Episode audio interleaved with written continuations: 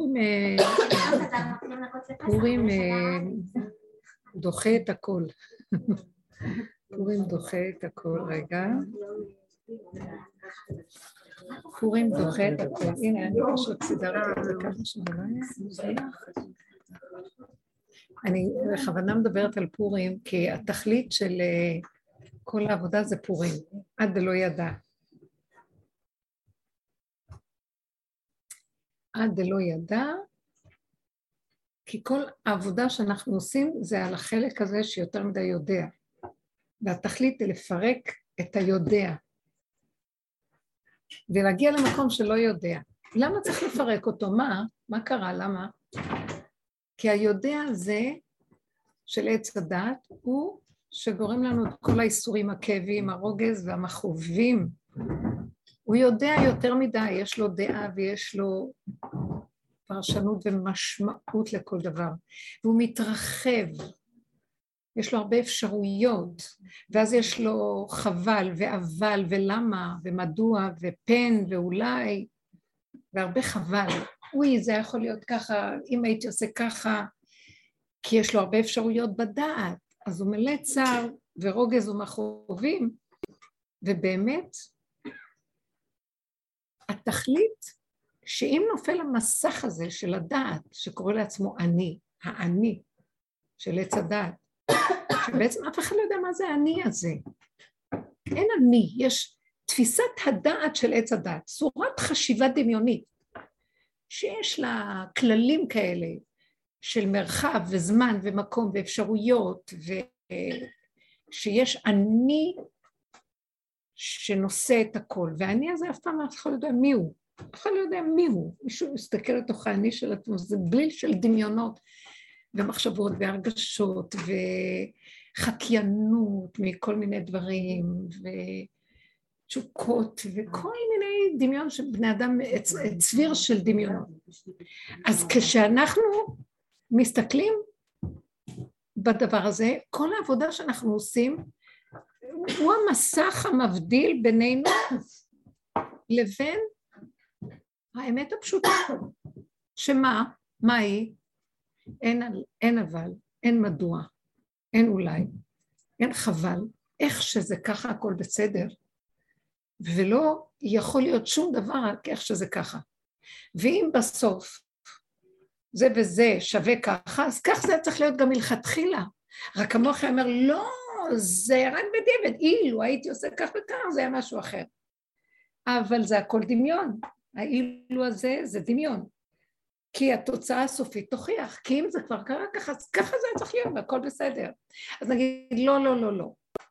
בכל אופן, יש מה שאנחנו אומרים, מאחר ואנחנו בטעות, בתפיסה של הרחבות, אז אנחנו יכולים לעשות שטויות.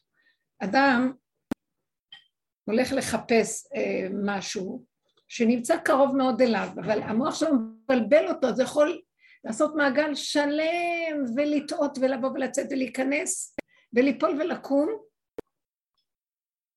ובסוף הוא יגיע והוא יראה שזה בעצם היה לידו. אז באמת אנחנו אומרים, אז זה לא היה צריך להיות כל אוקיי. המהלך הזה, נכון? מהלך כזה, אז יש מלכתחילה ובדיעבד. אז יש מה שנקרא מלכתחילה ובדיעבד. אבל באמת, באמת, באמת, מה שאני אומרת שהכל צריך להיות איכשהו בדיוק ככה, שהדבר הזה מונח בדיוק באותו מקום ולא השתנה כלום. מה השתנה? השיגעון של הבן אדם שחושב שאולי זה שם, ואולי זה פה, ואולי זה כאן, ואולי זה למעלה וזה למטה, זה, על זה אנחנו אומרים חבל. אבל באמת, באמת, אם היינו מוחקים את זה שאומר חבל, שהוא המטעה אותנו, והוא המכסה, והוא המסתיר, והוא המוליך, והוא המטלטל, והוא הממית, והוא השונא הגדול של האדם שיושב בתוכו, אם היינו רק מורידים את המסך הזה, היינו רואים שהכל מונח קרוב אלינו, כי קרוב אליך דבר מאוד בפיך ובלבבך לעשותו, ואין צורך לשום אידיאולוגיות ודגלים ואג'נדות ועניינים ופילוסופיות, וזה כל תכלית העבודה שלנו, לפרק את כל הדעת הזאת, שהיא עץ הדעת, ולהגיע למקום של אה, אין דעת כזאת. יש דעת, עץ הדעת שורשו בדעת הכי גבוהה. אתם יודעים מה השורש של עץ הדעת? בדעת שנקראת רשע דלאית ידה, הראש שלו יודע, שהכל ממנו והוא לא יודע כלום. אתם יכולים להבין את זה? שהוא יודע הכל, והוא הדעת והוא המדע, והוא הידיעה, והוא היודע, והוא לא כלום.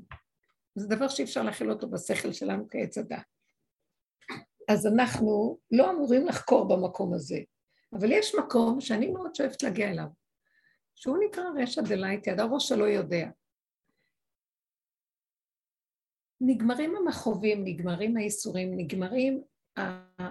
נגמרת הנרגנות שלא נגמרת, היללה וההתלוננות והמסכנות והרחמנות העצמית וכל הסבל שאנחנו עוברים פה. נגמר הרחבות של רשות הרבים, הכל בגלל זה, ואם לא הייתי עושה זה, וההוא ככה בגלל, והם וזה, אין אף אחד, אין כלום. אין עולם, יש, לעולם יאמר האדם בשבילי נברא עולם. אז זאת אומרת, אבל יש אנשים מסביב, נכון, אבל שימו לב מה עץ הדעת עושה, מה הדעת הזאת השקרית עושה. יש לו, הלביש עליו איזה מין אני, ואני הוא במקום אלוקים, כי הוא לקח את זה מהאלוקים, כי השם אומר, אני השם. אז הוא לקח את זה, מקנא, ואומר, וייתם כאלוקים, כן? אז אני גם אני. עכשיו, ואני, אז אם יש אני, אז יש אתה, ויש הוא, ויש הם. כשהשם אומר, אני השם, אין אף אחד לידו. אני, ואין שני לו. נכון, יש ביטוי כזה, זו המצווה השנייה בששת מצוות האמונה. אני, מצווה להאמין שיש השם, מצווה שנייה, שאין שני לאותו השם. אז אין שני, תמיד יהיה רק אחד. אז מאיפה האני הזה לוקח אני, אתה, הוא, הם? זה הדמיון של הגנב שהוא לקח אני, הוא השיל את האני מהשם, אני. וכמו שאמר פרעה, אני יאורי, לי יאורי ואני עשיתיני. אני, אני לא מכיר מישהו אחר. גנבה מוחלטת וייחוס עצמי של האני הזה, והאני הזה, עכשיו, בוא נראה כמה הוא אלוקי. כשהוא רואה את השני, הוא מתחיל להיות מאוים ממנו. כשהוא רואה את השלישי, הוא רוצה להתקיף. כשהוא רואה את הרביעי, הוא ילך לנצל אותו, ואת החמישי, הוא יהרוג. אז הוא מושפע כל הזמן שקורה מסביב, כאשר באמת באמת אין אף אחד שם. מה זאת אומרת אין אף אחד? יש מלא אנשים, אבל הם לא קשורים לאני האמיתי, הם לא קשורים אליי. הם קשורים למי שברא אותם, והם שייכים אליו. ומה זה קשור אליי? אבל האני של עץ הדת עושה את הכל קשור אליו. אתם לא מכירים את זה שאתם הולכים לאיזה מקום, שומעים על מישהו שעשה משהו ישר, ומה איתי? ישר האני הזה צריך, גם אני גם חייב לעשות כמו שהוא. קנאת איש מרעהו, צרות עין, כל מיני כאלה הרגשה של חולשה, למה הוא כן ואני לא, איזה שקר זה, ריבונו שלום, ואנחנו עושים הרבה פעולות כתוצאה מהקינה הזאת, והתחרות. וזה האני שיש לו אתה, כאשר האני האמיתי אין שני לו, אתן מבינות מה? הנה התרמית בהתגלמותה. כל אני של בני האדם עלי אדמות, הם, זה סימנו של הגנב. השפה הזאת היא הגנבת הכי גדולה, עוד מעט נפסיק לדבר, אני מבטיחה לכם. לא יהיה דיבורים, לא יהיה, האני הזה הוא לא מתאים, הוא לא מתאים שנדבר איתו, בגלל שאיך שאת פותחת הפה את יכולה לשקר. אני יודעת שלעתיד לבוא, שאני אשמע את עצמי, אומרת, מה אמרת? זה אי אפשר שעצם הרצון להסביר, לבטא, כבר מוליך אותי שולל. אבל אין מה לעשות. אז אם כן, אני אומרת ככה, התכלית של כל העבודה שעשינו זה לשים פנס על העני הזה ולגלות את התרמית הנוראית שלו. לגלות כמה הוא גנב, כמה הוא מרמה, כמה הוא באמת לא קיים, וכמה צרות הוא עושה לי, וכמה כאבים, ואם יש לי כאב זה רק ממנו. אך ורק ממנו. כי מפי עליון לא תצא הרעות והטוב. אין שום דבר שאני יכולה לבוא בטענות להשם. אז כל העבודה שעשינו זה להוריד את המסך הזה שנקרא אני. הוא המסך שמחשיך לי את מה? את האני האלוקי. מה זה אני האלוקי? אני לא יודעת מה זה אני אלוקי, אני יודעת רק ככה. אתם רואים את הטבע איכשהו, הבריאה בהתגלמותה? זה הכל בורא עולם. אה, אני לא, זה, אני אומרת דיבור עכשיו וזה עובר דרך המוח. אבל באמת באמת, כשירד המסך הזה של האני של עץ הדת, אנחנו נראה ככה, שכל מה שקרה לנו בחיים זה היה בדיוק צריך לקרות ככה. מה לא בסדר, ומאיפה הצער והכאב, התהליך, יכולתי להגיע לזה ישר, ולא הייתי צריך את כל האיסורים והכאבים. על זה יש קצת כאב. אבל התוצאה הייתה צריכה להיות בדיוק ככה, האם אתם קולטות מה מדברים פה? שימו לב. עכשיו, בסופו של דבר, כשהמסך הזה של האני ייפול, מה נראה? אתם מקשיבות? מה נראה? שאני אפסיק לרוץ לחפש מה זה השם, מה זה רוחני, מה זה מדרגות, אני אראה שכל דבר זה הוא. איך שזה ככה, אנחנו היום לא רואים את זה. זה קטן עלינו, מה? הכוס, משהו גונב אותי ששם יש משהו הרבה יותר גדול. וכשהמסך הזה של האני, שמחשיך לי את האמת הפשוטה שקיימת בבריאה, שהוא ייפול, אז ימלא שחוק פינו ולשוננו, ובסוף נצחק. איזה כסילים, כמה מסעות. 42 מסעות במדבר. זה במדבר שהם עשו ממצרים, במדבר העמים, כל הגלויות של הסבל, כל אדם עובר המון מסעות בחייו ותלאות מתלאות שונות ומשונות, שעבוד מלכויות, תוואים קשים מהמידות, מהמוח הזה של עץ הדת שיש לו הגדרות וספריית ערכים, וכל זה מפיל אותנו, ממית אותנו, והתכלית של העולם זה לחזור למקום של הפשטות, גילוי מלכות השם. מהי? הטבע בהתגלמותו, אבל עם חושים כשהדעת נופלת החושים נהיים דקים והם קולטים גם את הטעימה האלוקית שמחיה כל דבר. לא רק כמו שם אני רואה אותו, אני רואה טבע, שמש, זה מאוד יפה, אבל זה לא החושים שקולטים שזה אלוקות. ובטח המון אנשים עוברים רגעים כאלה של חוויה. זוכרת שהייתה לי הרגע של חוויה שנעלם הטבע הרגיל, התפיסה של המוח הרגילה, וראיתי את אחדות הבורא בכל. לא יודעת איך להסביר את זה. שהעצים, והציפורים, והשמיים, והאדמה, והבני אדם, הכל, ראיתי שזה הכל בורא עולם, אחדות הבורא. רגע שנייה, שבריר שנייה, לא יודעת כמה זמן זה לקח, לא זוכרת. זה נעלם. אבל זה, עד היום, זה כל כך נצחי היה, הרגע הקטן הזה, שאני לא אשכח. שיש כזה דבר, ועכשיו כמה אנחנו מנושלים מהמקום הזה, כי יש לנו מסך של מחשבות, מחשבות, מחשבות. זה סותר את זה, צעקות במוח, קולות, מים רבים. ארו המים הזדוניים על נפשי, אומר דוד המלך, קורא לזה מים זדונים. מה זה המים הזדוניים? משברי ים, גלים, סערה של המחשבות. שהמחשבות חושבות, והסערה, הרגשיות מתלווה, והסערה גומרת על הבני אדם. אנחנו צריכים לפרק את האני. בחטא עץ הדת נהיה אני, ועם ישראל, כל התיקון שלו והייעוד שלו זה למחות את האני מהעולם. ברור שלא אמרו לו במתן תורה תמחוק את השם, את האני, סליחה.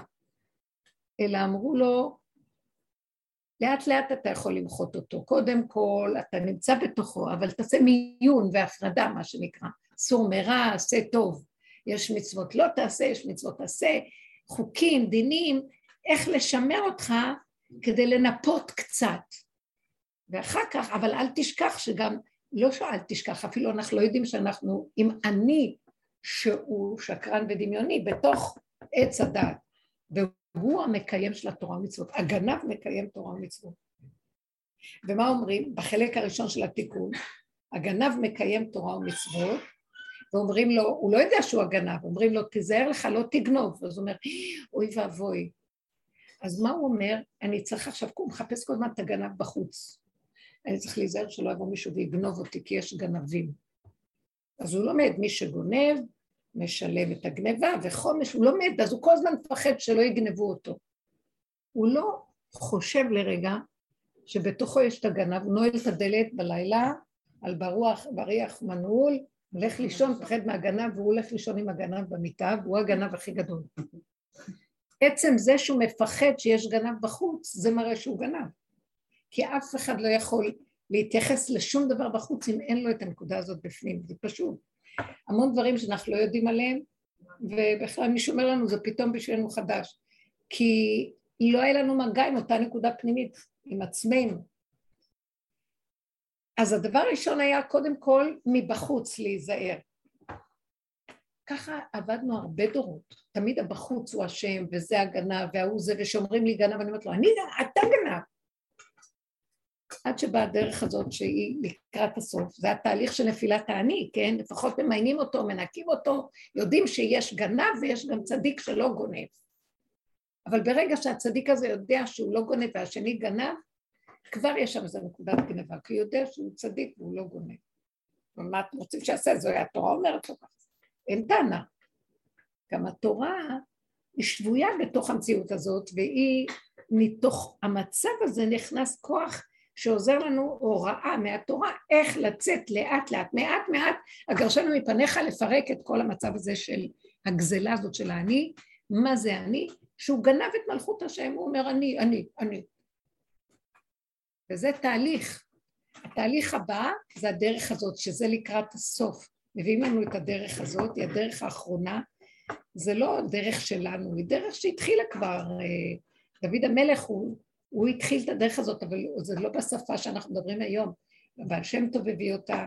כל אלה שעבדו בתחתיות שלהם והחליטו להבין שהגנב לא בחוץ, הגנב זה אני, לא רק הגנב, הגנב, חס ושלום, הרשע, חס וחלילה, אה, הכעסן, הרגזן, הקנאי, השונא, הווכחן, הנצחן, הנואף, מה לא, הכל בתוך האדם. ואם הוא מזהה את זה בחוץ, זה רק מתוך הנקודה שקיימת אצלו בפנים. ואיך אני יודע שזה אה, נקודה ששייכת לי? אני מתרגש ממה שאומרים לי, כי אם אין לי כלום, לא מתרגש. אחד שאין לו, אז מישהו יגיד לו דבר, הוא לא יתרגש, הוא יצחק, כי אין לו, אין לו, הוא לא יודע, הוא לא, התגובה הרגשית מראה. אז כשאנחנו מתחילים להתרגש, והדרך הזאת נותנת לנו כלים איך לראות שזה אנחנו, כי התרגשתי, אז סימן שיש לי נקודה. מה, מה את באה לטעון על השני? משהו כואב לך, זה קשור אלייך. אה, אדם אה, כועס על השני, יש סוג של אנשים שיוציאו את זה על השני, יש סוג של אנשים שיוציאו על עצמם את התסכול ויזיקו לעצמם, זה אותו שונא, אחד יוצא החוצה, אחד יוצא פנימה. זה נבלה וזה טרפה כלום. וכל העבודה שלנו, שאנחנו הולכים מסכימים, מסכימים, מסכימים, מודים, מודים, מודים, מודים, שמנו פנס על עצמנו בחורים ובסדקים, ומתחילים לאט לאט לנדף את האני הזה. הוא נחלש, כי שמים עליו פנס, זה מתגלה כדמיון. לקראת הסוף, אנחנו נמצאים בסוף העבודה, עד שנוגעים בגולם של עצמנו, אין לנו כבר לעשות עבודה. אתם יודעים מה זה האני הזה? הוא עשה לנו את כל העבודות. כל עבודות השם הגדולות, זה בגלל האני, נגמר האני, אין עבודת השם. אין כלום. אז מה, אדם לא יעשה כלום? הוא לא עובד. אתם יודעים מה קורה כשאדם גומר את כל המוח הגדול הזה, נופל לו בזה? הוא חי ונושם, והסיבה באה לקראתו, והסיבה מפעילה אותו, וזה עולם העשייה, והוא פועל ועושה, אבל לא, הוא מרגיש שהוא עושה. הוא פועל. אחד כזה יכול לעשות, אם יסתכלו עליו, אם הוא ישים את המוח שלו הידעני, הוא יראה שהוא עשה באותו עם המון מצוות. הוא לא מרגיש שהוא עשה שום דבר. טק, טק, טק, טק, טק, נפתחות דלתות ומהר ועושה, ואין לו מחשבה ואין לו כלום, ואין לו טענה ולא טרוניה ולא מענה ולא כלום. והכל זורם חלק ויש לו הסכמה ואין כוח המנגד ואין מלחמה ואין כלום. טק טק. אז אתם רואים? הוא כן עושה, הוא כן פועל, והוא בעולם העשייה. הוא לא מנותק, אבל לא מהאני שלו, משהו מפעיל אותו מתוכו. איזה כיף זה, איזה כיף לחיות ככה. שמח לך, אין לך במוח על אף אחד שום דבר. אין לך כעס ורוגז. אין לנו תסכול ואין טענות ואין מענות. ופועלים לפי סיבות. ושום דבר לא שלנו. זה ברור לאדם הזה שפועל ככה, אז אה, כשהוא עושה איזה משהו אז הוא עושה, הוא לא זוכר אפילו שהוא עשה, אבל הוא עשה. הוא לא מייחס, הוא מנכס את זה לעצמו, מלשון נכס. הוא לא עושה מזה שייכות עצמית. זה עבר דרכו. אנחנו רק צינורות פה, השם ברא את האדם עפר מן האדמה, ונפח בו נשמת חיים, שזה של הבורא הנשמה, שהוא פועל דרכו. הנשמה לך והגוף פה לך, זה הכל שלך, מה קשור אליי פה כלום. תשמעו, זה חיים מאוד טובים, למה? איזה צער ואיזה רוגז זה הבעלות שיש לנו על דברים. כי מוסיף נכסים, מוסיף דאגה. בעלות, יש לי בעלות על, על הבעל, יש לי בעלות על הילדים, יש לי בעלות על העסק, יש לי בעלות על החיים. וואי, אז אני כל היום אומרת, איזה חיים יש לי, איזה חיים יש לי, כי יש לי בעלות על החיים. אני מתחיל להשקיף. אין לי חיים, יש נשימה, וזהו זה, כלום לא שלנו. מה נקרא חיים? למה החיים אה, הם, הם נאמרים בלשון ריבוי? חי פעמיים, חיים, נכון? למה? כי באמת באמת החיים זה שיש משהו כאן שנושם, ומשהו נושם לעומתו בתוכו. זה האדם והבורא, זה נקרא חיים, זה שניים. סילקנו את הבורא והחיים שלנו, אני יש לי בעלות על החיים, לך תתמודד איתם. אי אפשר להכיל רגע של חיים. וכל המהלך הוא, אין לי חיים, יש לי רגע אחד של חיים, כי ברגע שאני עושה את זה שתיים, כבר הגנב גונב, הגנב גונב את האני האחד ועושה אותו שתיים, עושה אותו הרבה רגעים והרבה מקומות, גם אין שום מקום, יש רק הרגע. יש עכשיו, אנחנו סוף הדורות נחזור למהלך הזה. כל הדורות זה היה תיקון. זה, זה כאילו נראה כפירה במה שהתורה אומרת לנו אפילו. לקראת הסוף אנחנו נגיע לנקודת היחידה ונכפור בכל רשות הרבים ששם נמצאת התורה של עץ הדת. ואמרו שתורת העולם הזה, שזה תורת עץ הדת, היא כהבל בפני תורתו של משיח, שזאת תורת משיח, זה היסוד של זה, מה שאנחנו מדברים. הוא יחזיר אותנו להכנעה למלכות שמיים. כלום לא שלי, הכל שלו יתברך. אז מה כאן הסיפור עכשיו? אם הכל שלו, מה אני פה עושה? כלי. מישהו שואל אותי, מישהו הביא אותי ומישהו ייקח אותי. מישהו שואל אותי מתי ואיך ולמה? ואין אף אחד לא יהיה איתי. אדם נברא לבד, הוא נולד לבד והוא גם הולך לעולמו לבד.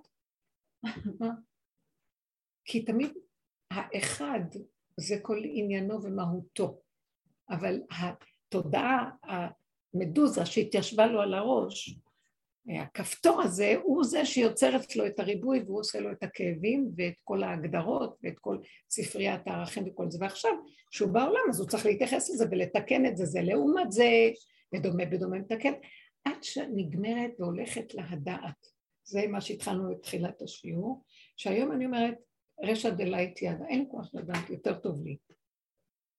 מה זה אומר? זה לא אומר שלא נדע. זה לא אומר שנ... זה אומר שלא נדע מתודעת עץ הדעת. ואז יבוא הדעת העליונה שממנה הכל יודע במילא, וזהו, ומאליו הכל יודע וצומח. מתוכו הכל פועל, צמח דוד עבדך תצמיח, והכל פועל ויודע מתוכו. לא מהאני. והסימן המובהק לכך, ואיך נדע? ואיך נדע למה זה שייך לעץ הדת או לדעת הנכונה? שלא יהיה אכפת לי. שלא יהיה אכפת לי. כלומר, אני כן אעשה ויהיה לי שמח לעשות, ואני מאוד אהנה מהעשייה, אבל אם ייקחו לי גם לא אכפת לי. ואם מישהו אחר יעשה יותר טוב, גם לא אכפת לי, ואין יותר טוב. ואנחנו לא נשב ונדון יותר טוב, פחות טוב. כי כל דבר יהיה לאותו רגע.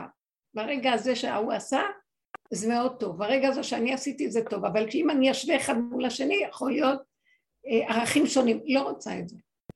אז לא, אין השוואה ואין כלום. יש השתוות הצורה, הכל אחדות הבורא. זה כל העסק של הכל. במקום הזה, זה נקרא פורים, בגלל נכון. שאנחנו, מה שכתוב, עד דלא ידע. פורים זה חייב אינש לבסומי, חייב אדם לשתות לבסומי בפוריה, עד דלא ידע בין ארור המן לברוך מרדכי. תקשיבו מה זה ארור המן. עמלק? מה זאת אומרת שלא נדע מה זה עמלק? גם זו עלילת דברים. גם זה קצה. גם זו עלילת דברים.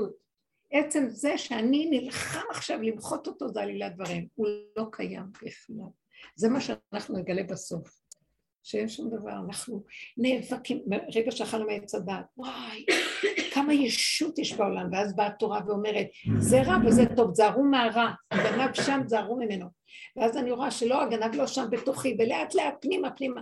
אז שאני אחר כך מסתכלת ואומרת, אבל לכמה עבודה, כמה עבודה עשינו, אנחנו, אה, אה, מה, מה, מה, אה, אני לא יודעת, אין לי ביטוי להגיד, ירקנו דם, זה לא מילה, זה נהיינו קציצה. ולא נגמר. כי כל עוד אני מתייחסת אליו ונותנת לו טיפת כוח וקוראת לו שלילי, גנב, הוא מקבל מזה כוח לגנוב אותי. אז גם ההגדרה גם כבר סכנה. אז יותר טוב לא לדעת מה של הדעת. וכשאני מגיעה יותר טוב לא לדעת מה של הדעת, פתאום נגמרת העבודה ולא היה ולא נברא אני כזה, ופתאום מסתכלת אחורה ואומרת, יואו, כמה רעש, כמה עמל, כמה יגיעה, כמה עבודה, ולא היה חייב את כל זה. אבל אין ברירה, עברנו דרך זה. אם אני רגע אסתכל, אני אמות מהכאבים של מה? הנתון הוא אותו נתון בהתחלה לא היה, וגם אחר כך לא יהיה. אבל באמצע איזה מעגל של איסורים, איזה 42 מסעות מזעזעות של דמיון, בסוף אני אגלה את הכל דמיון, ונשארתי באותו מקום, עשיתי את כל הסיבוב, מאיפה שיצאתי נכנסתי, וכאילו קמתי מאיזה חלום, אתם מבינים מה מדברים פה? אז uh, אם אני אבכה אוי ואבוי, וכדאי רק לצחוק ו... ולשמוח, וזה נקרא דלא ידע פורים. זה הפורים בסופו של דבר.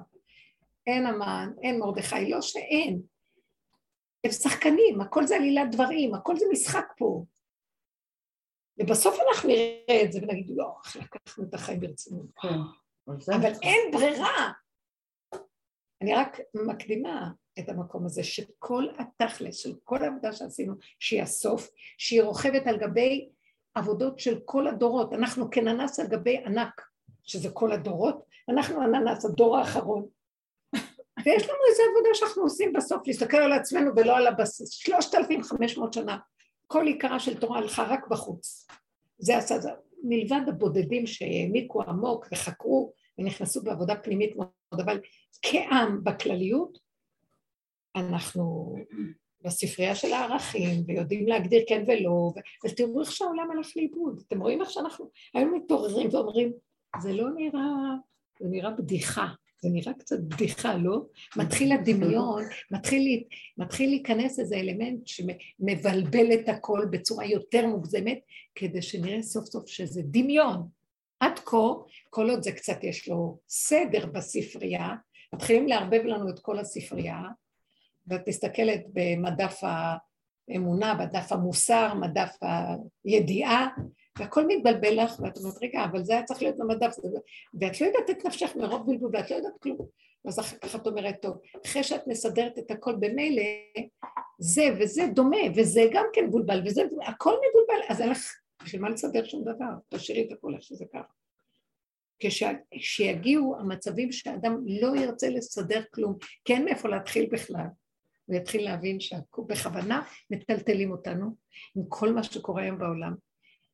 חושבים, העולם, מושכים לנו מתחת לאדמה את השטיח כבר הרבה זמן, ועכשיו זה מתחיל להיות מאוד מאוד ניכר, ואנשים, אתם יודעים, אני מסתובבת הרבה ואני רואה, אנשים הרפואיים כבר, אין להם כוח להתנגד לכלום. תגידי עליית מחירים, לא יגידו מילה, תגידי יפקיעו מחירים, תגידי יגידו מסכה, מסכה, יגידו זה, יגידו בדיקות, מה שיגידו טוב, אין להם משהו כוח להתנגד בכלל.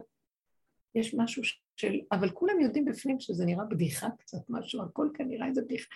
איך יכול להיות שאנשים לא מרוויחים כלום ומעלים את המחירים כמו אני לא יודעת מה, איך יכול להיות שאין יחס בין כלום? משהו, יש איזה כעס לאנשים?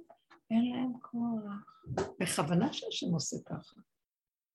כדי שנפסיק לריב, כדי שנפסיק להתווכח, נפסיק לקחת את זה כחוק ההסתברות ולא הגיוני ולא כלום, נגמר ההיגיון, נגמר הכוח, נגמר המוח, נגמר...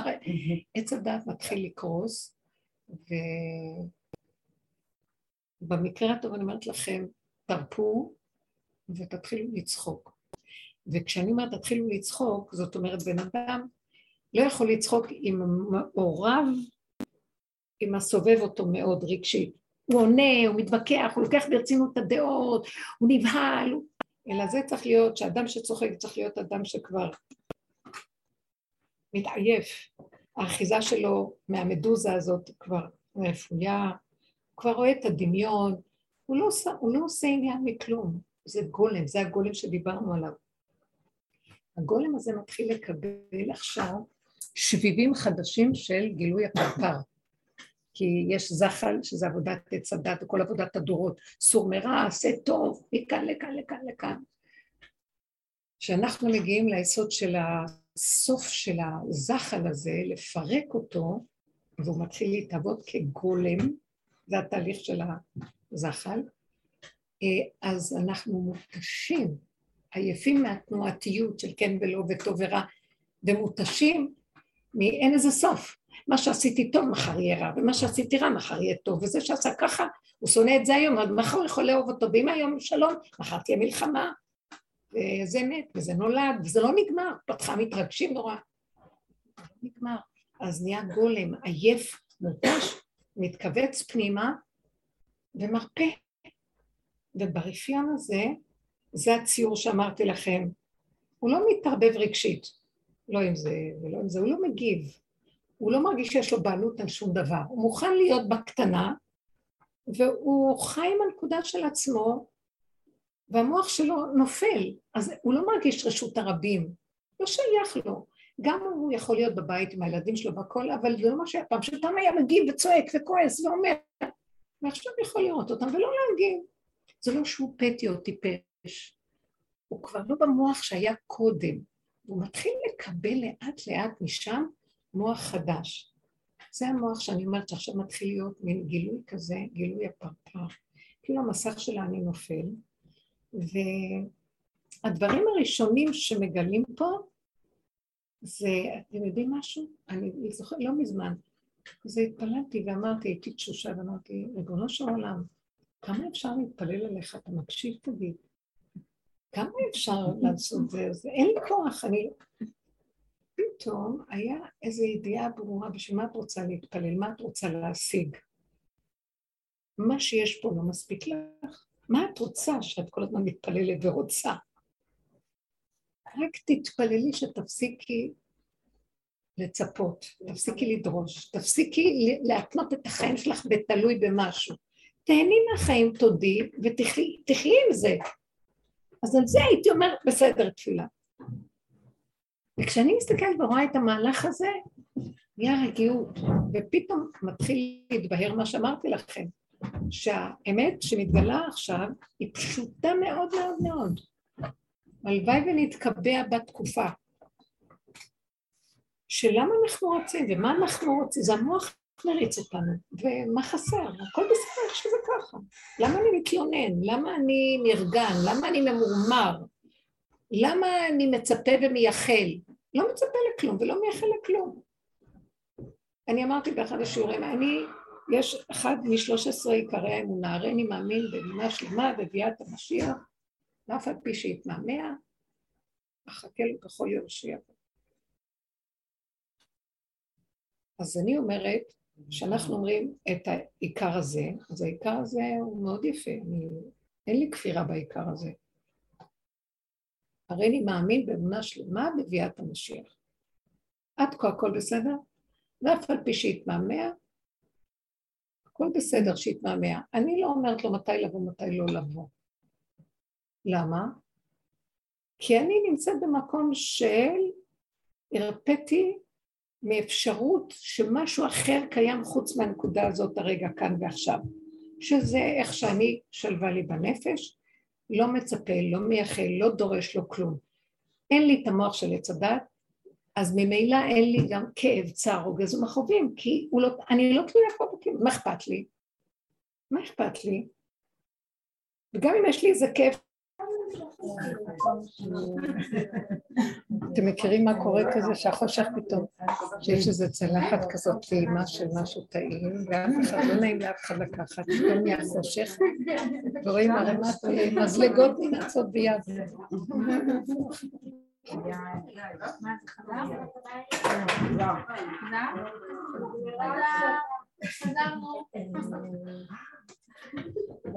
בכל אופן, מה שהתכלית הוא אה, שמהגולם זה נהיה מקום כל כך שקט ופנימי.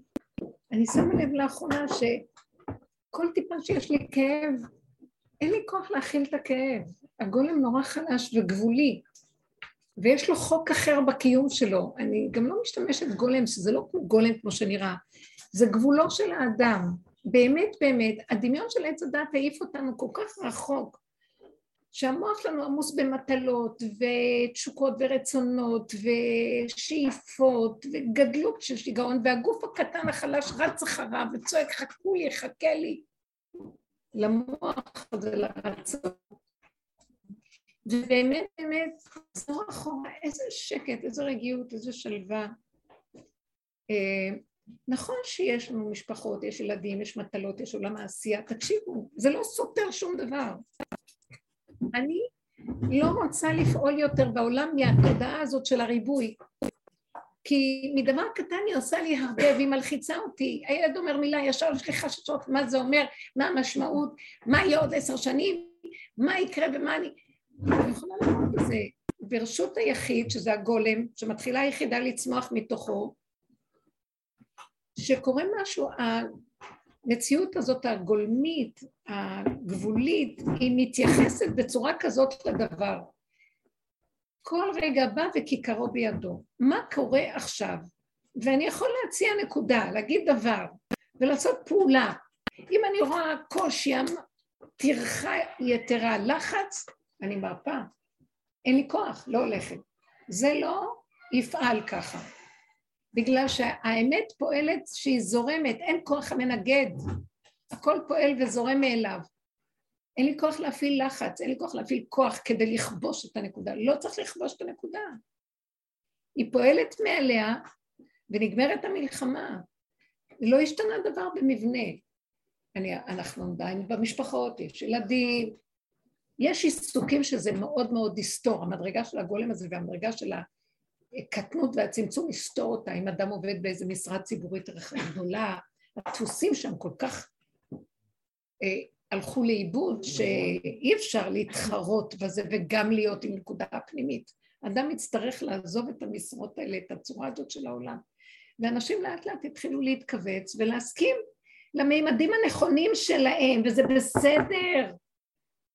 נמאס כבר להתחרות, נמאס כבר לרצות ולשאוף, זה שקר השאיפה, היא מלחיצה את הבן אדם, ואז הביקורת, מה עשית עם החיים שלך, מה אתה עושה עם החיים שלך, לא עושה שום דבר בחיים. אתם יודעים מה? שהחיים מתוכם זורמים, והחיים האמיתיים, ההנהגה לא מצפה שנעשה מהחיים שלנו כלום, כי החיים שלנו כבר עושים מעצמם את מה שצריך לעשות. אם היה לנו סבלנות היינו רואים את זה, אבל המוח מריץ אותנו אז מבהיל אותנו. וזה החטא ועונשו, וזה הרובדות של עולם התיקון כביכול, כאילו אנחנו מתקנים. כי מה שלא תיקנתי, עשיתי זה וזה וזה, יבוא משהו אחר ויפיל אותי, ואז יחסר לי, ואני אראה שבעצם מה שעשיתי פה חסר לי פה, אז אני רוצה לעשות פה, ואז אני אראה שבעצם עשיתי את זה, אבל זה חסר, וכל היום החיסרון לא נגמר. זה, זה עולם החיסרון, מעוות לא יוכל לתקון. כמו שאומר קהלת, חיסרון לא יוכל להימנות. אין דבר שאתה יכול להשלים פה ולסדר. כי זה מציאות התודעה, זה לא מציאות העולם, העולם מושלם. הצורה שאנחנו רואים, צורת החשיבה, צורת התגובה, צורת התפיסה במחשבה, היא-היא גורמת את המצב הזה. נמצא שכל הזמן אנחנו עובדים להפיל אותה, חבר'ה, ואני יותר ויותר מגלה כמה עבדנו והיא בעצם דמיון. אבל כדי שהיא תיפול, וכדי שאני אדע שהיא דמיון, הייתי צריכה לעבוד. אבל העבודה לא תיגמר עד שהיא לא תיגמר. ברגע שהיא נגמרת אין עבודה. וכל עוד היא קיימת יש עבודה, אז אין לי כוח יותר לעבוד. זאת אומרת, זה כמו שאדם מחליט, נכון שיש שישה ימים בשבת, שבת מוכרחים לשבות. אני היום, ב- ביום שלישי כבר שובתת, ביום ראשון אני רוצה כבר לשבות. לא וזה מה שהחכמים אמרו, חכמים היו חכמים. אה, אה, יום ראשון שבת, שני בשבת, שלישי בשבת, לקחו את יום ראשון ועשו אותו כבר שבת. כבר הזכירו את השבת ביום ראשון, שני ויום, כדי לחיות בתודעת השבת באמצע השבוע. תקשיבו רגע, האמת היא חכמה, היא גאונית. למה שאדם ירוץ ויפעל כמו משוגע כאשר הכל זורם מתוכו וזה בסדר? אה, אני אמרתי את זה בשיעורים, שיש משהו נקרא מושג במדע אה, אפקט הפרפר, שמישהו פועל פעולה פה ובקצה השני של העולם רואים את זה, זה רק לאחרונה יצא הדבר הזה, הם לא אמרו שזה יצא ממני, כן, הם אף פעם לא יגידו שזה ממני. אני כל הזמן אומרת חידושים בעולם, כולם גונבים ואומרים שזה שלהם. עצבן, אל תגידו. אבל אין מה לעשות, צריכה הכנעה.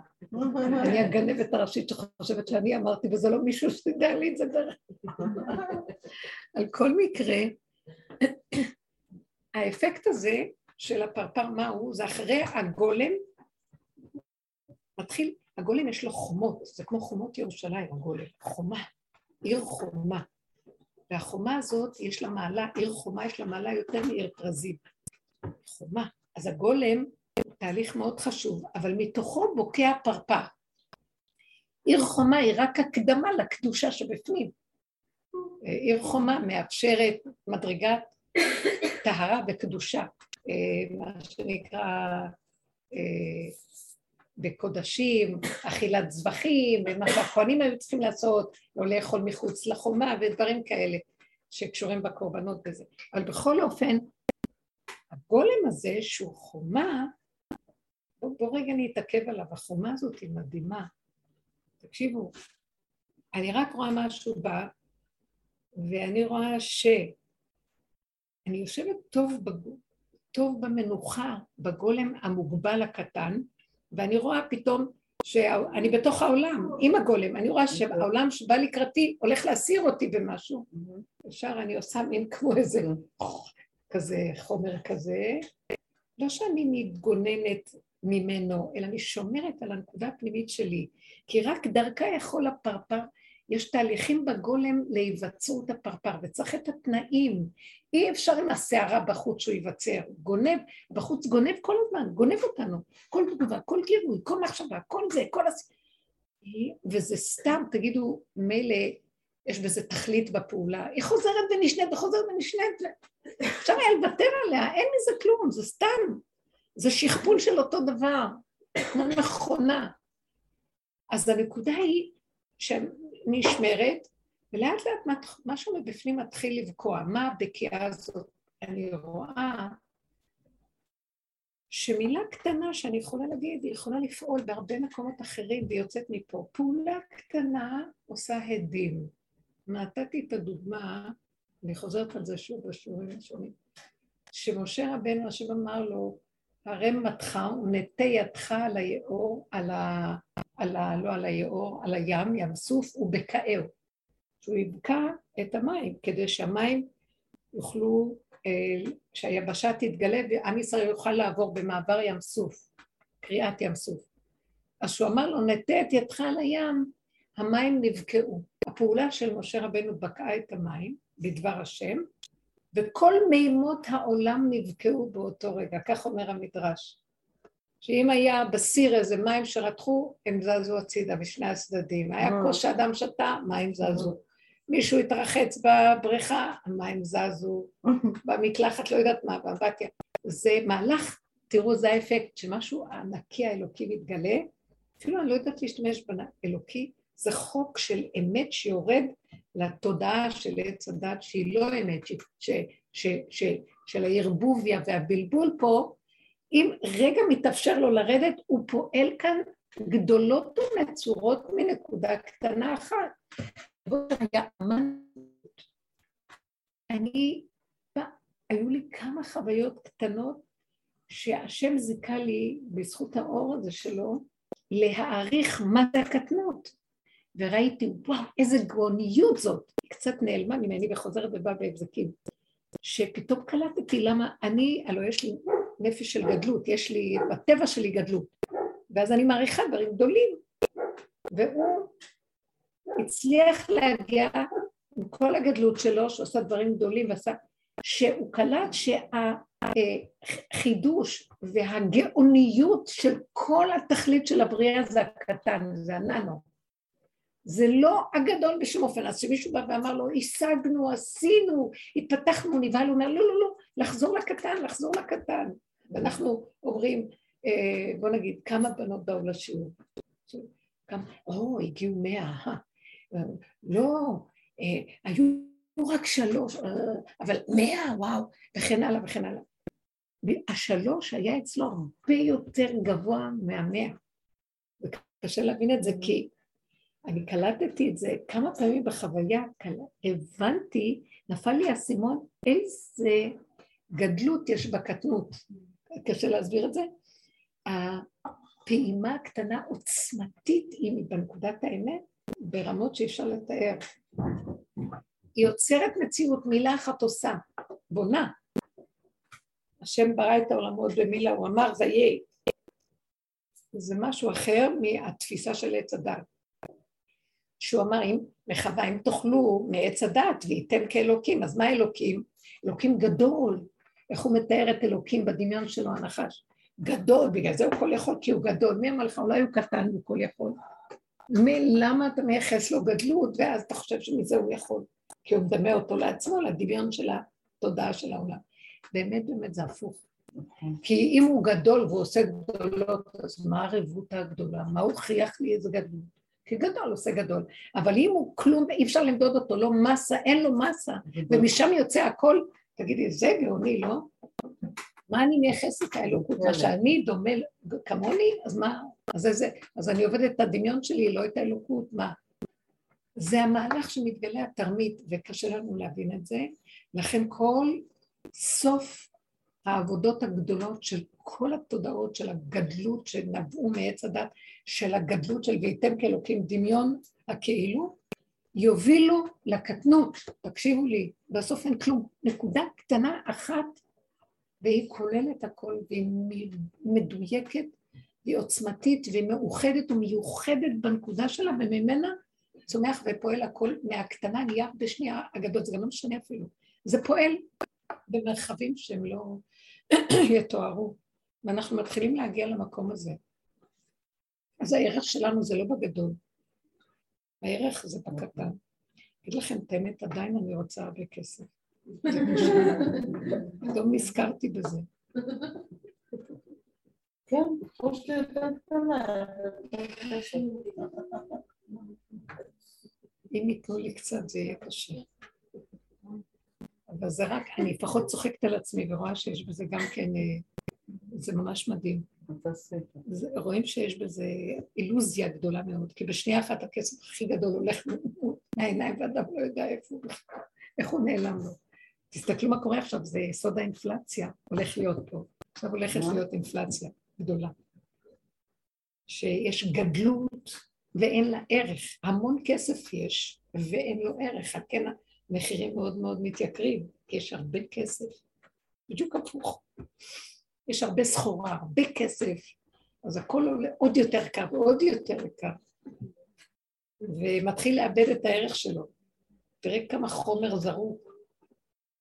ידפיסו המון דולרים, כי המון כסף ידפיסו עכשיו, כי הכל הולך בגדלות, והערך ילך לאיבוד. אתם לא יודעים מה זה ערך. תקשיבו, אנחנו לא יודעים להעריך את נקודת האמת הקטנה שממנה הכל. הערך של הקטן הוא שווה עולם ומלואו. זה מהלך שאני רואה אותו יותר ויותר. אה, זאת אומרת ככה, רגע אחד שיש לי מנוחה שווה לי את כל העולם. לא, גם המדרגות הדמיוניות נפלאות, גם הזה, רגע של מנוחת הנפש, רגע של מתיקות, רגע של ערבות בדבר. רגע של חיבור בנקודה בלי שום דאגה ולחץ או מתח. זה, ה... זה ההישג הכי גדול שיש. לא צריך יותר כלום ואין לי יותר כלום. ומתוך הרגע הזה יכול הכול לצמוח. הסיבות מסתובבות ובאות לרגע הזה. אני רואה ששם מתרחשים דברים מעניינים מאוד, בקטנות, בפשטות. אבל צריך להתהלך בלי המוח הזה. עכשיו נחזור ונאמר, כל התכלית של הגילוי של האמת זה נפילת המסך הזה של החשיבה שלנו. מה האמת שתתגלה? שאיך שזה ככה, הכל בסדר. אל תחשבו שיהיה כאן איזה רעמים וברקים והשמש באמצע הלילה תזרח והירח אה, אה, ירד לגינה, אני לא יודעת מה, לא יהיה ניסים. עולם כמנהגו נוהג. אבל יתגלה שבכל דבר יש פעימה אה, של אלוקות, פעימה של חיות במדרגה שאי אפשר להבין, ושמחת עולם, וחידוד, והאינטליגנציה האמיתית יורדת לזה, לא יורדת אפילו, היא צומחת מזה, לא יודעת, אין לי מילים, הממדים משתנים. המילים, השפה כבר גם כן מתחילה לבלבל מה... היא לא מתאימה כבר. היא מטעה. העתיד והעבר מאוד מתאים. אה, בכל יום אחכה לו שיבוא. בואו נלך עוד פעם על הנקודה הזאת של משיח. למה שאני אחכה למשהו? כי כשאני יושבת בנקודת היחידה הקטנה, ואת, ואני אני רואה את זה כבר, הצמצום הוא של כאן ועכשיו יותר ויותר, מה יש לי לחכות? למה? כי אין לי מושג במוח של משהו אחר חוץ אין מזה. אין אחר כך במוח. אין, אין אחר כך. כך במוח. אין למה חוץ מאיך שזה. הנה הכוס כאן. יכול לבוא לי מחשבה. גם המחשבה שתבוא, זה השם ברא את המחשבה, אז הוא גם יביא איתה את התוצאה. למה שאני ארוץ אחרי המחשבה? אם הוא שלח לי, אני אומרת, השם שלח לי מחשבה, אבל הרגליים שלי רצות והלב שלי דופק, מלחץ צריך לקיים את המחשבה הזאת. אז אם הוא שלח אותה, שיסדר גם את כל השאר. למה חלק הוא שולח וחלק לא? נכון. כי אני לא נותן לו עוד קצת, נכנעתי לו בעניין שהוא שלח, כן. אבל שאר הדברים זה אני. הכל צריך להיכנע לעבודה. וכשאנחנו הולכים בצמצום הזה של היחידה, אז uh, מאליו הדבר יוצא, זה היחידה הזאת, היא תודעת משיח. עכשיו, למה השם ירוץ לחפש אותו, לחכות לו? אם יש לי נגיעה קטנה ב- ביחידה, באורו של משיח, אני לא מחכה לכלום. אתם יודעים מה אני רואה? תבוא סיבה ותחבר אותי אליו. הוא יעבור דרכי, פתאום הרגליים שלי יוליכו אותי אליו, אני גם לא אתרגש ממנו שאני אראה אותו, אני גם לא אגיד, מה, זה מה שחיכינו כל הזמן? לא. ואני גם לא אגיד, ותעתק לי הנשימה. לא. הכל יהיה פשוט, ונתחבר, ונתאחד, ונפעל לטובת הכלל ביחד. אנחנו נושאי כלים, ובדרגה אחרת, יש דרגות לזה, אני לא מבינה בזה גם. אבל זה כבר לא מה שדמיינו. אתם מבינות מה אני מדבר? אותו דבר, אה, אה, בוא נגיד, אה, זה בקטן, בדוגמאות קטנות, כלה וחתן, נניח. בחורה שרוצה, רוצים שיכירו לה מישהו, נניח. כמו שמאוד יפה סיפרת לנו. כשבאתי לדרך הזאת, סיפרת משהו חמוד, נכון. שאחד שהכירו לה, כל הזמן מכירים לה, והיא כבר בת 70-80. כל הזמן הכירו לה. ולא הלך כלום. אז אומר לה מישהו, פוגש אותה בסוף, אמר, תגידי, למה את הגעת עד לגיל הזה? מה, לא הכירו לך, לא זה? הכירו לי מלא. אבל אה, לא מצאתי את מה שנפשי חפצה, לא, לא ראיתי, איך, איך, איך היה כתוב שם? לא ראיתי שלמות. חיפשתי את המושלם. חיפשתי את המושלם ולא מצאתי. מה, לא מצאת בכלל כלום כל החיים אף פעם? אז היא אומרת, פעם אחת מצאתי מישהו שהיה באמת מושלם, אבל הוא חיפש את המושלמת. כולנו אבודים פה עם הדמיון הנוראי הזה. מושלם, מושלמת, מה מושלמת? איזה דמיונות אלה. וגם סיפרתי להם שם, סיפרתי לכם אולי פעם שהייתה אצלנו איזו אישה שהייתה באה לאכול אצלנו הרבה וזה, רווקה מאוד מאוד מבוגרת. הייתה כבר בת כמעט 70. והיא הייתה כמה שנים. ואמרתי לבעלי, פעם אמרתי לו, אתה יודע, יש איזה מישהו שאנחנו מכירים שהוא התאלמן, רב כזה, והוא אדם מבוגר, אבל הוא יכול להתאים לה, לא? מה נראה לך? אז הוא אמר, רעיון טוב, הפגשנו אותה. אחרי הפגישה היא אומרת לי, תגידי, אם זה אני אחיה כל החיים? כל החיים. אז זאת אומרת הדמיונות שלנו. אז זה גם כן אותו דבר. כשיגיע הדבר האמיתי, אז uh, כשאנחנו מכווננים על הקטנה, הכל יראה לנו פשוט ונכון ואמיתי. כשאנחנו בדמיונות, מה שלא תעבירי לי עכשיו מול העיניים, כלום לא יספיק לי. וזו אילוזיה מזעזעת. כולם הולכים ומייללים, וחושבים איך זה קרה לי שהתחתנתי עם זה, ואיך זה קרה, למה זה... אני הייתי עושה תקופה שידוכים. אה, הייתה לי אה, אה, מדרשייה, תיכון היה לי, מכללה של בנות. אז היה גם חלק מהדברים שהרב, הייתי נכנסת אצל הרב בן ציון אבא שאול הרבה, ושואלת אותו שאלות בהלכה לגבי המוסד, הבנות, כל מיני דברים, ואז אחר כך אמרתי לו, הבנות צריכות להתחתן וזה, אז הוא אומר, טוב, ניתן לך ברכה. אז לא יודעת, הברכה שלו נתפסה, ואיפה שראיתי את הזקן הזה, הדבקתי לזה, ואת זאת להוא, ואת זה להוא, וכולם, הכל הסתדר, וממש היה, יצאו הרבה שידוכים. וכל פעם שהיה, מדי פעם היה בא, הייתי קצת מסתכלת על בחורי הישיבה, מדברת איתם כמה מילים, לנסות לראות מה מתאים לזה ולזאת.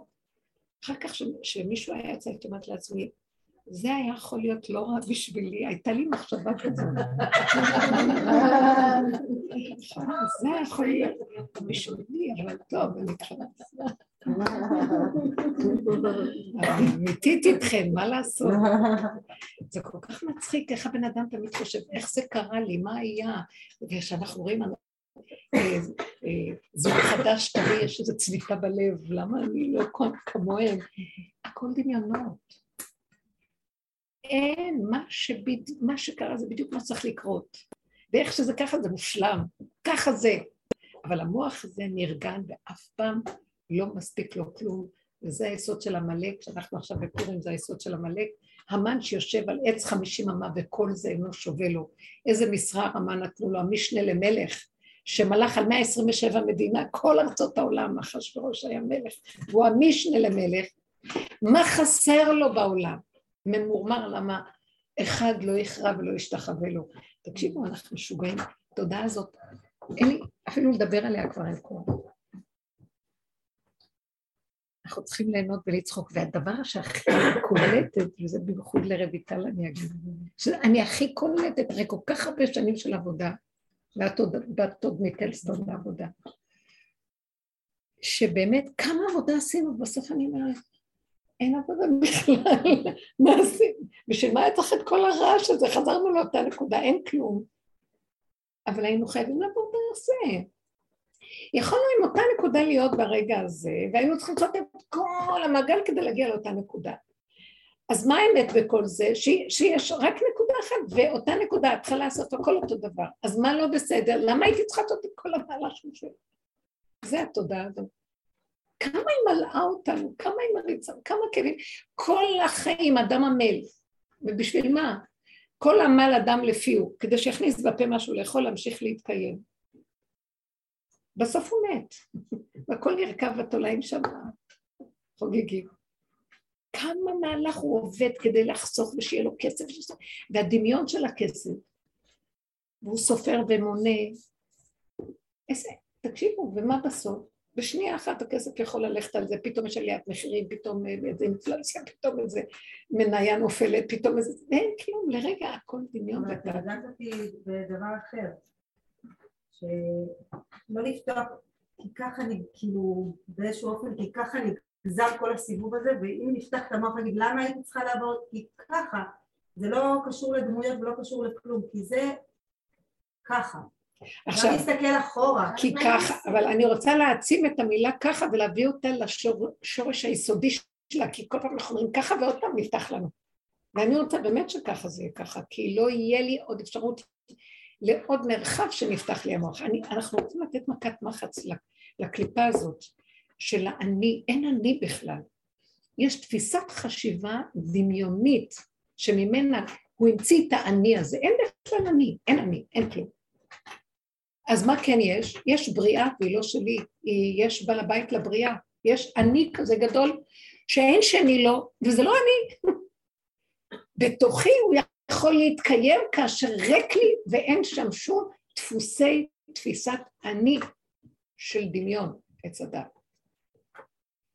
כאשר, רב אושר אמר ככה, כאשר אנחנו, שנופל הכוח הזה של האני הזה, אז לא נרדוף אחרי שום משיח עונה. ימות המשיח לא נצטרך לרדוף אחרי שום משיח. כי, כי אדם נמצא בנקודה של איפה שהוא נמצא, הוא מתחבר אליו מיד באותו רגע, וזהו. זה תפיסת משיח, מה שאני עכשיו מדברת. זו תפיסה נקייה של צמצום של כאן ועכשיו, ריק של אני, ואיך שזה ככה הכל מושלם והכל בסדר. ואנשים שכבר מתאמנים וחיים ככה, יותר ויותר בצמצום הזה, אה, ככה הם יתחברו איתו, ומי שינגד את זה מאוד וחי בתפיסה אחרת, שהוא מסתכל עליהם לרגע, הוא לא עושה להם כלום, ברוח הפיו ימית רשע. הוא נושם, והרוח שלו ממיתה את הרשע. הוא לא ממית את הרשע, יש לו נשימה כל כך של צמצום ודיוק, שהרשע לא יכול להכיל את זה, אז הוא, כל עשתונותיו מתמוטטים והוא מתעלף, מאבד נשימה. זה לא בגלל שמשיח ממית אותו, בגלל לא, גם שהריק שלו פוגש את. הריק, זה, מה זה ריק? זה מראה, זה זכוכית ששמים עליה שחור כזה, כי הוא ריק, אין לו כלום, אז השני רואה, הוא רואה את עצמו. הוא פתאום יראה את עצמו, מה שקודם הוא לא ראה, הוא יאפשר לו לראות את זה, והוא לא יוכל לסבול את מה שהוא רואה, ומזה הוא מתמוטט. אתם מבינים? ממה שאין לו ממה לנהוג. אין לו? אין לי ממה לנהוג, כי גם הרשע הזה הוא בסוף יונק ממשהו. יפה. נכון. יפה, יפה. כי ברגע שהוא רואה את האמת של עצמו, מתבדל ממנו דמיון האני שחושב שקיים שממנו הוא יונק, ואז הוא מת, כי אין לו חיות, אין לו איפה לחיות. מאוד יפה. אין גיבוי, זה קורה בבת. אחת. יואו, אבא, לכמה דמיון אנחנו חיים. אני זוכרת שאני, בחצר הזה של רבו שר הייתה חצר מאוד מאוד אה, מעניינת. הגיעו לשם המון אנשים, כי הוא נתן תיקונים, לא, הוא לא נתן, באו אליו. הוא כל כך היה ריק, והריק שלו ירד בו אור גדול, או נכנס בו אור גדול, ואז הוא משך אליו נשמות מקצה העולם. מאליו הגיעו אליו. ואז כשהגיעו עד אליו, הכוח שלו אה, נתן אה, תיקונים, הוא תיקן, הוא אמר ביום אני מתקן את החיים, בלילה את המתים, באות, אליו לשמות המתים. אז היו לי ניסיונות, קודם כל גם עם רבו של אה, משהו, או אפילו עם תלמידיו יותר מאוחר, זה שני תלמידים שהוא הגדיר אותם מבחינת משיח. שהחוויה אה, שהייתה זה כאילו הייתה לי תקופה של קשר עם מישהו כזה, והרגשתי שכל פעם שאני באיזשהו דיבור או במחיצה, כמה מילים, אני, משהו מתפוצץ אצלי, כלומר, אני יוצאת משם, לא הולך לי, זה גם היה קורה לי עם רב אושר, או שאני חוטפת איזה מכה, או שאני, לא או, חוטפת מכה, אחרי כמה זמן נגנב לי משהו, אחרי כמה זמן מתרסק לי ונופל לי ונשבר משהו, אחרי כמה זמן אני, אה, אתן פשוט לא מאמינות, דברים שאי אפשר להגיד. פתאום אני נוסעת ברכבת ואני יודעת ש, שדיברתי דקה עם אותו בן אדם, דקה, ואני ברכבת, פתאום הרכבת נעצרת לשעה, ואני ממהרת לאיזו פגישה, ואני אומרת לו, רק תברך אותי על הפגישה. נעצרת הרכבת, שעה ואין פגישה, נעלמה הפגישה, ותסכולים, לכי, תטפסי לשמיים, תרדי, אין פגישה. הכל מתבטל. כל מיני דברים מהסגנונות האלה שפשוט ראיתי, היה איזו תקופה אחר כך שאמרתי, אני לא יכולה להכיל את זה, והפסקתי, לא יכולתי להכיל. שזה לא רק היה פה, שם, נקודה, רצף כזה של עוד לא גמר זה בא, זה עוד לא גמר זה בא, זה עוד לא גמר זה בא. אמרתי לכם שיש מדרש כזה, שאומר בסוף הזמנים, אנשים לא ידעו את מציאותם, זה ראש המשיח עושה את זה. אדם אה, אה, הולך לאיזה מקום, מתחולל שר גדול והוא חוטף אה, ביזיון או משהו לא נורמלי. הוא עוד לא גמר את הביזיון הזה, נכנס לאיזה מקום, נופל עליו, הוא נכנס לזה, זה, נושך אותו, נושך נכנס לזה, עוקץ אותו, משהו. ברצף של אירועים שהוא צועק, הוא לא יודע, לא מוצא את חייו בכלל. זה שלשלת של מצבים שהם באים לפרק את דמיון, תרבות עץ הדת בצורת החיים שלנו, כי השם אוהב את הבן אדם. והדרך הזאת נותנת הכנה, ולאט לאט, כי... איך את מסבירה את זה שזה כאילו קורה לך עם אותו בן אדם, הרי כאילו רק אנחנו קיימים, נכון? אז מה הקטע עם זה שזה אותו בן אדם שבא ומפרק לי ומפרק לי ומפרק לי, כאילו איך- את הסתדרת לא? אני, אני באמת, רק אני קיימת ואין אף אחד, אבל הדמיון שלי סובר שיש השני, ורצתי אליו, למה אני צריכה לרוץ אליו בכלל? ולמה אני צריכה לעשות? כי אני עוד בתודעת העולם. אבל כשאני לא בתודעת העולם, רק אני. זה לא שרק אני באנוכיות, ההפך, כשאני רצה אליו זה אנוכיות. בדיוק הפוך הכל. שיש אני, אני ואני צריכה מדרגות ושהוא יסדר לי את המדרגות ואני רוצה להיות קרוב וחשבונות ואינטרסים וכל ה, דבר מלווה כאן באינטרסים, גם במדרגות הרוחניות עוד יותר אינטרסים. מזעזע, מה לא גיליתי באינטרסים שפירקתי בדרגות הרוחניות שלי, שאני חושבת שאני מתה על השם, זה דמיון הכי גדול שראיתי, ואני חשבתי שאני מה זה אוהב את השם? אין לי חיים מרוב אהבת השם. ראיתי שזה אהבה עצמית חולנית. אתם לא מבינים, ממש, שזה גובל בגדר ניאוף אפילו. אהבה דמיונית, שבסוף אין כלום, יש נשימה וכאן ועכשיו, ומתוך זה נדלק משהו.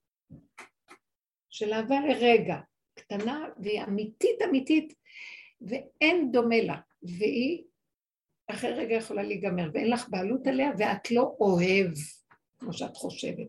כי נותנים לך את האהבה לרגע, יש לך כלי לזה ונותנים לך, זהו. ורגע זה ישתהה ויהיה שתי דקות או יותר, זה כבר מתלכלך, בדמיון.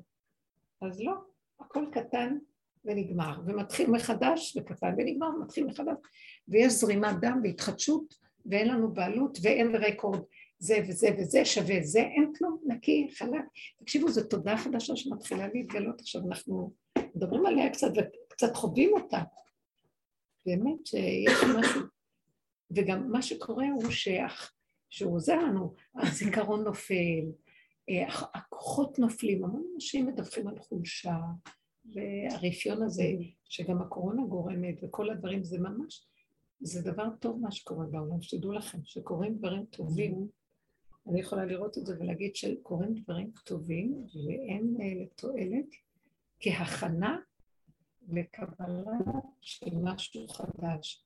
אנשים אה, מדווחים על שהקורונה עושה להם שיממון, אין להם כוח לכלום, רפיון, וזה מאוד טוב, זה מפרק את תודעת עץ הדעת. זה כמו שזרקו איזה פטריה לעולם והיא אוכלת את הבני אדם, לא יודעת, אמרו לי שהפטריות אוכלות, לא יודעת מה, או כל מיני משהו שאוכל.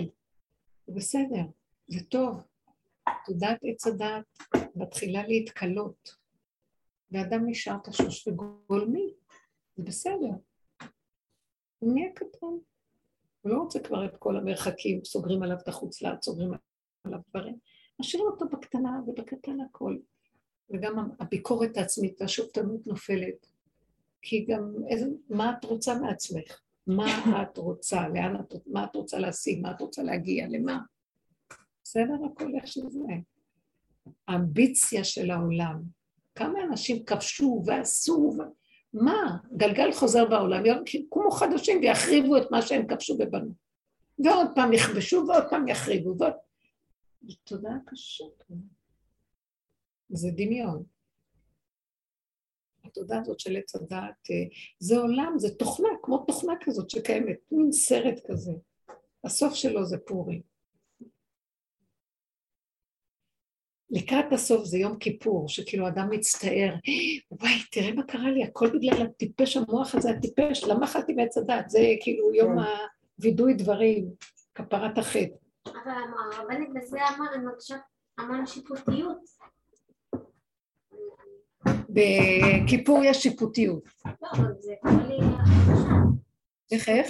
קורה לי בכיפורים של הרגע. של אה, שיפוטיות כזאת, אוי, שופטתי מצדה, כאילו... למה, מה השיפוטיות שיש לך? לא הבנתי. מסתכלת על עצמי ואומרת, וואי, פעלתי מצדה. זה בכיפורים. טוב, זה קורה עכשיו.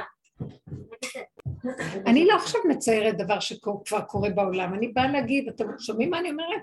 תחפשו את המדרגה הזו בתוככם אחרי כל כך הרבה שנים של עבודה, אתם מתחילים לקלוט שיש כזה מקום, אתם לא קולטים את זה, אתם לא, לא נוגעים בנקודה שאני מדברת עכשיו? הרבה בנות מהדרך אומרות שמרגישות את זה ממש.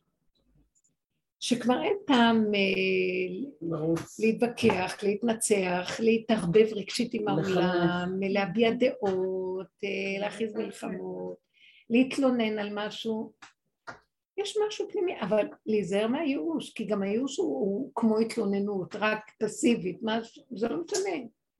אז יש רק מקום אחד קטן, נחמד, כמו ילדים קטנים שמחים, שחיים את הרגע ושמחים, מה אדם רוצה? אבל זה העניין, שבתחילת השיעור דיברת על ה- על עץ הדת, שאתה לא יודע. אתה שואפת להגיע למקום שאת לא יודעת. אז זה לא נקרא עץ הדת, זאת אומרת לא. לפרק, כן, כשמפרקים לפרק את אותו, זה השאיפה, לא לא זה לדעת. אינטליגנציה הכי גבוהה. אבל כן, אני מרגישה שאני כאילו, כשאני אני לא יודעת, אני חיה להזכיר כל הזמן ואני אומרת, אני לא יודעת, אבל אני נוגעת יותר בייאוש מאשר בשמחה. אבל לא יודעת על זה, זה...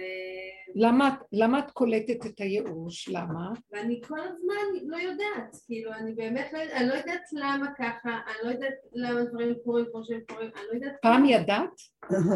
יכול להיות שלא.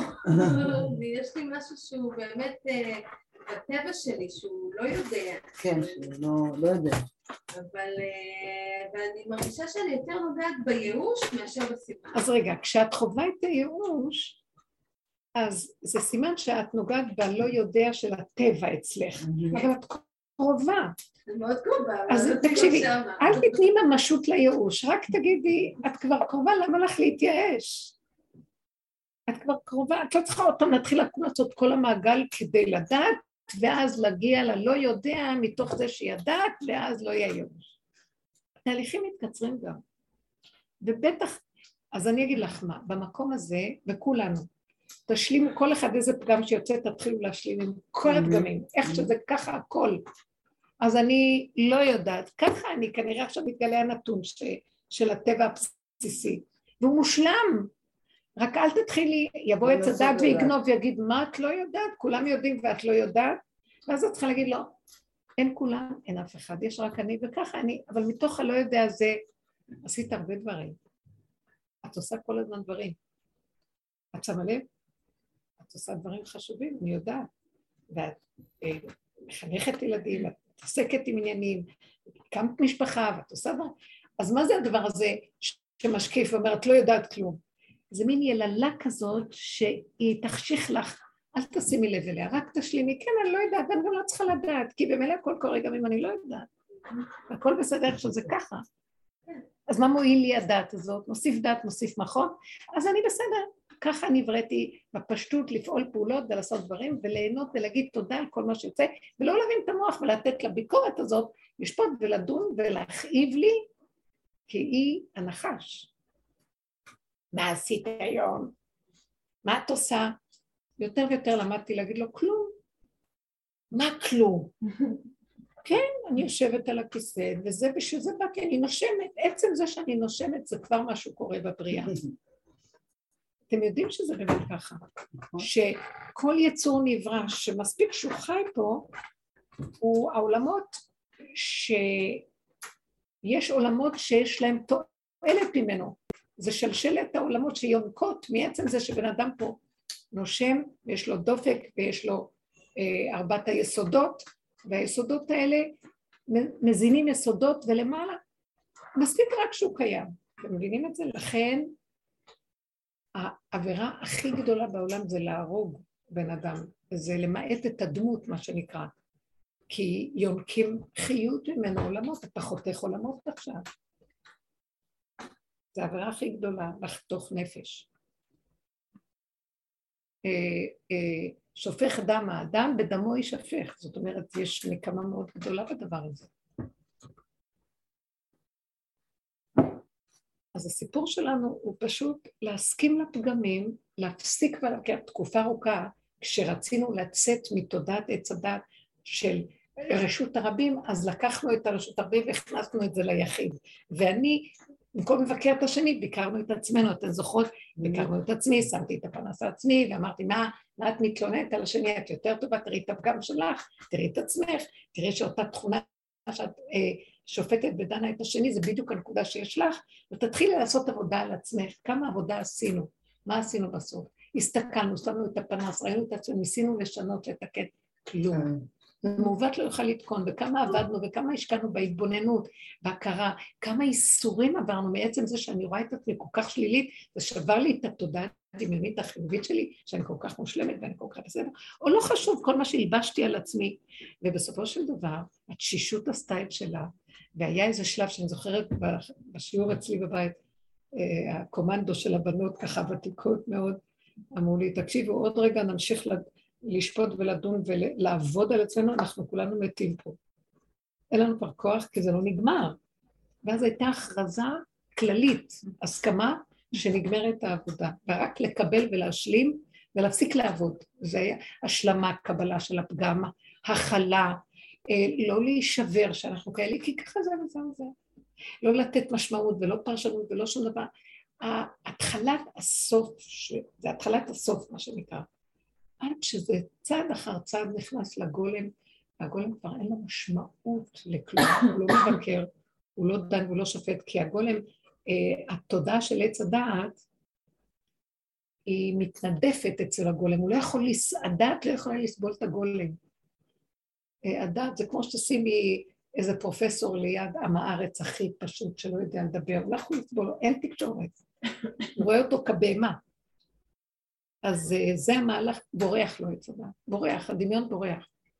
נשאר הפשטות הקיומית, ומהמקום הזה זה לא כזה פשטות. זה גם הפוך. זה ערומים בדעת שמשימים עצמם כבהמה. זו מדרגה שאנחנו בוחרים בבחירה ובעבודה לפרק את הדעת ולהגיע למקום של קטנות, פשטות. עכשיו, זה לא שאין לנו דעת. הדעת הולכת לאפיק אחר. זה הדדי. היא נכנסת לשורשים שלה.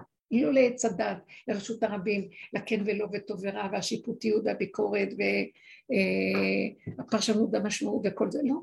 אלא ככה ראה את הדבר, ככה הוא. מה זה קשור אליי? האני מתמוסס וכלום לא שלי, רק הכל עובר דרכי, וזהו, פשוט. ארץ ישראל, זה הבחינה של למה השם כל כך אוהב את ארץ ישראל, והוא קבע את משכנו בתוכה. כי אין לה מעצמה כלום. היא כלי שכל הזמן עברו דרכה חילות מכל הכיוונים. היו כאן שבעת עמי כנען, הלכו, באו היהודים, אה, יהושע הביא את בני ישראל, שהתנחלו פה, אחר כך עוד עמים זרמו, עוד זה, אלה באו, באו, אה, הצלבנים היו כאן, אחר כך העות'מאנים היו כאן, אחר כך עוד פעם, כל הזמן זורמים כאן, והיא אין כלום מעצמה. גם זה יסוד הקטנות. יסוד הקטנות. עכשיו, יש קטנות שיבוא הדבר הנכון ויתגלה בו, אז זה שלמות.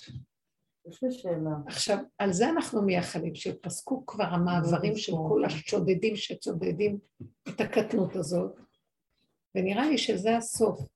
הגולם לא ייתן שישדדו, יש בו משהו מאוד צפוף. הגבוליות הזאת. מה? הגבוליות של הגולם, שכמו שאת אומרת שהגולם לא יכול לסבול את הדת, הדעת לא יכולה לסבול את הגולם, גם הגולם לא יכול לסבול את הדעת ואת העולם הזה שיש בו דעת, ואז זה מה שנותן, יש את הגבוליות הזאת. השאלה כשהוא הופך לפרפר, הגבוליות גם נעלמת? כן. ברור, גבוליות היא זמנית. אז תבינו משהו, שהדגשנו את הגולם הרבה זמן כבר אנחנו מדברים עליו. עכשיו תקשיבו, אה, הפרפר אין לו הרבה חיים. הוא גם כן אה, קצת ונעלם. גם היסוד של הפרפר זה גילוי ההתחדשות לרגע. האמת היא, לרגע, ואחר כך עוד פעם חוזרת, לרגע, והיא חוזרת, אבל אנחנו כבר נכנסים לדפוס של האפקט הזה שהפרפר עושה בעולם. זה כבר גילוי אלוקי, שהגילוי האלוקי הוא לא יכול להתמיד פה כל הזמן.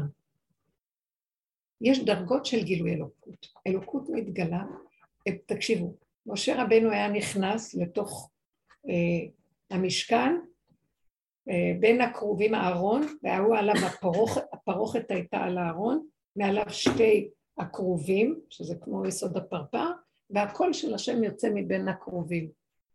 כשהוא גמר לדבר, אז זה הלך. הוא רק לצורך שעה נתן לו הוראות ונתן לו מה.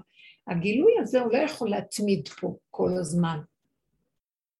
אה, עד שזה יהיה לגמרי תהליך שיהיה לו יותר התמדה, אבל כרגע הוא מופיע קצר ועושה רושם גדול מאוד, הקצת שלו עושה רושם מאוד גדול, והתהודה של הגילוי האלוקי עושה רושם גדול. יש יותר שלווה, אנשים לא מחפשים כבר יותר, התודעה הזאת לא יכולה לסבול, תודה של עץ הדת, את האנרגיה הזאת של הרשימו של האלוקות, היא לא יכולה לסבול, זה שורף אותה, היא לא יכולה. ולאט לאט, ולאט לאט כשיש מצבים כאלה והעולם יתחיל להירגע, עולם כמנהגו נוהג, בדרכי הטבע הפשוטות, לאט לאט העולם ייכנס למהלך אחר, הוא ייכנס לאלף השביעי, האלף השביעי זה עכשיו סוף האלף השישים וימות המשיח, ומתחיל להיות התודעה החדשה הזאת שיורדת, הגילוי הקטן עושה תהודה גדולה, ולאט לאט יהיה משהו שיתחלק לתוך מציאות אחרת לגמרי, שהגופים יתכלו ונשאר ב...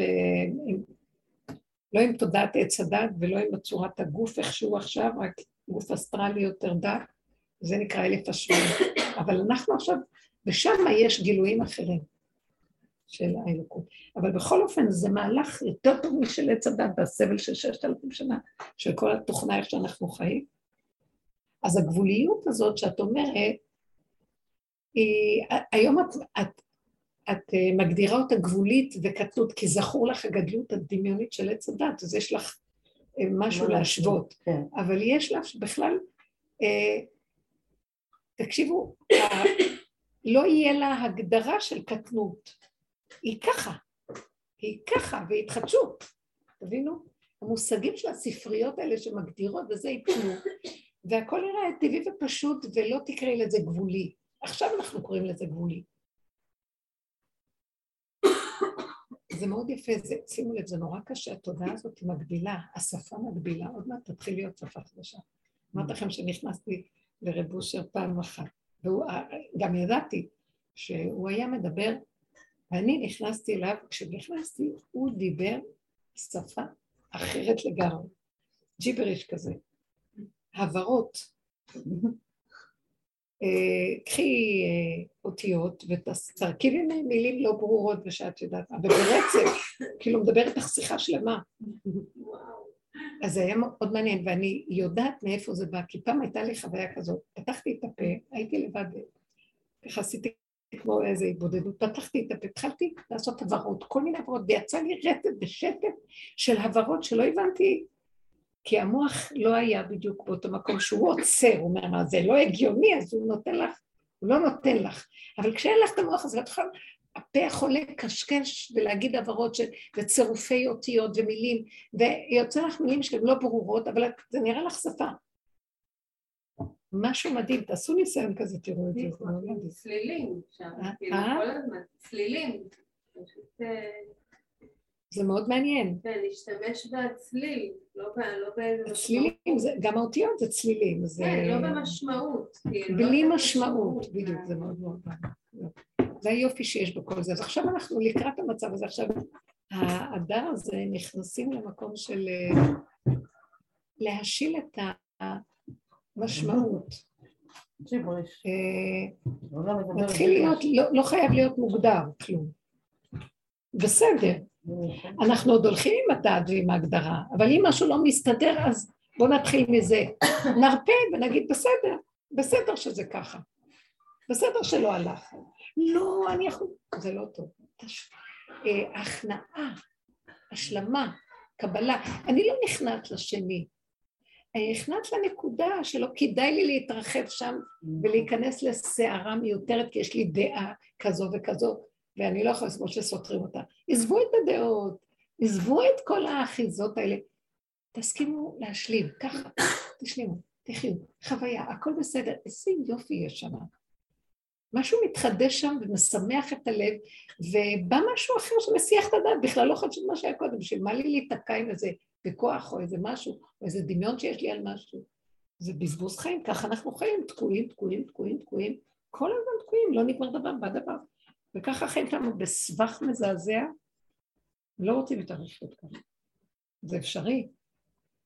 ואני ממש, אני אומרת את זה, וכולנו מרגישות שקורה עכשיו משהו, נפתח איזה פתח, חבל להפסיד אותו.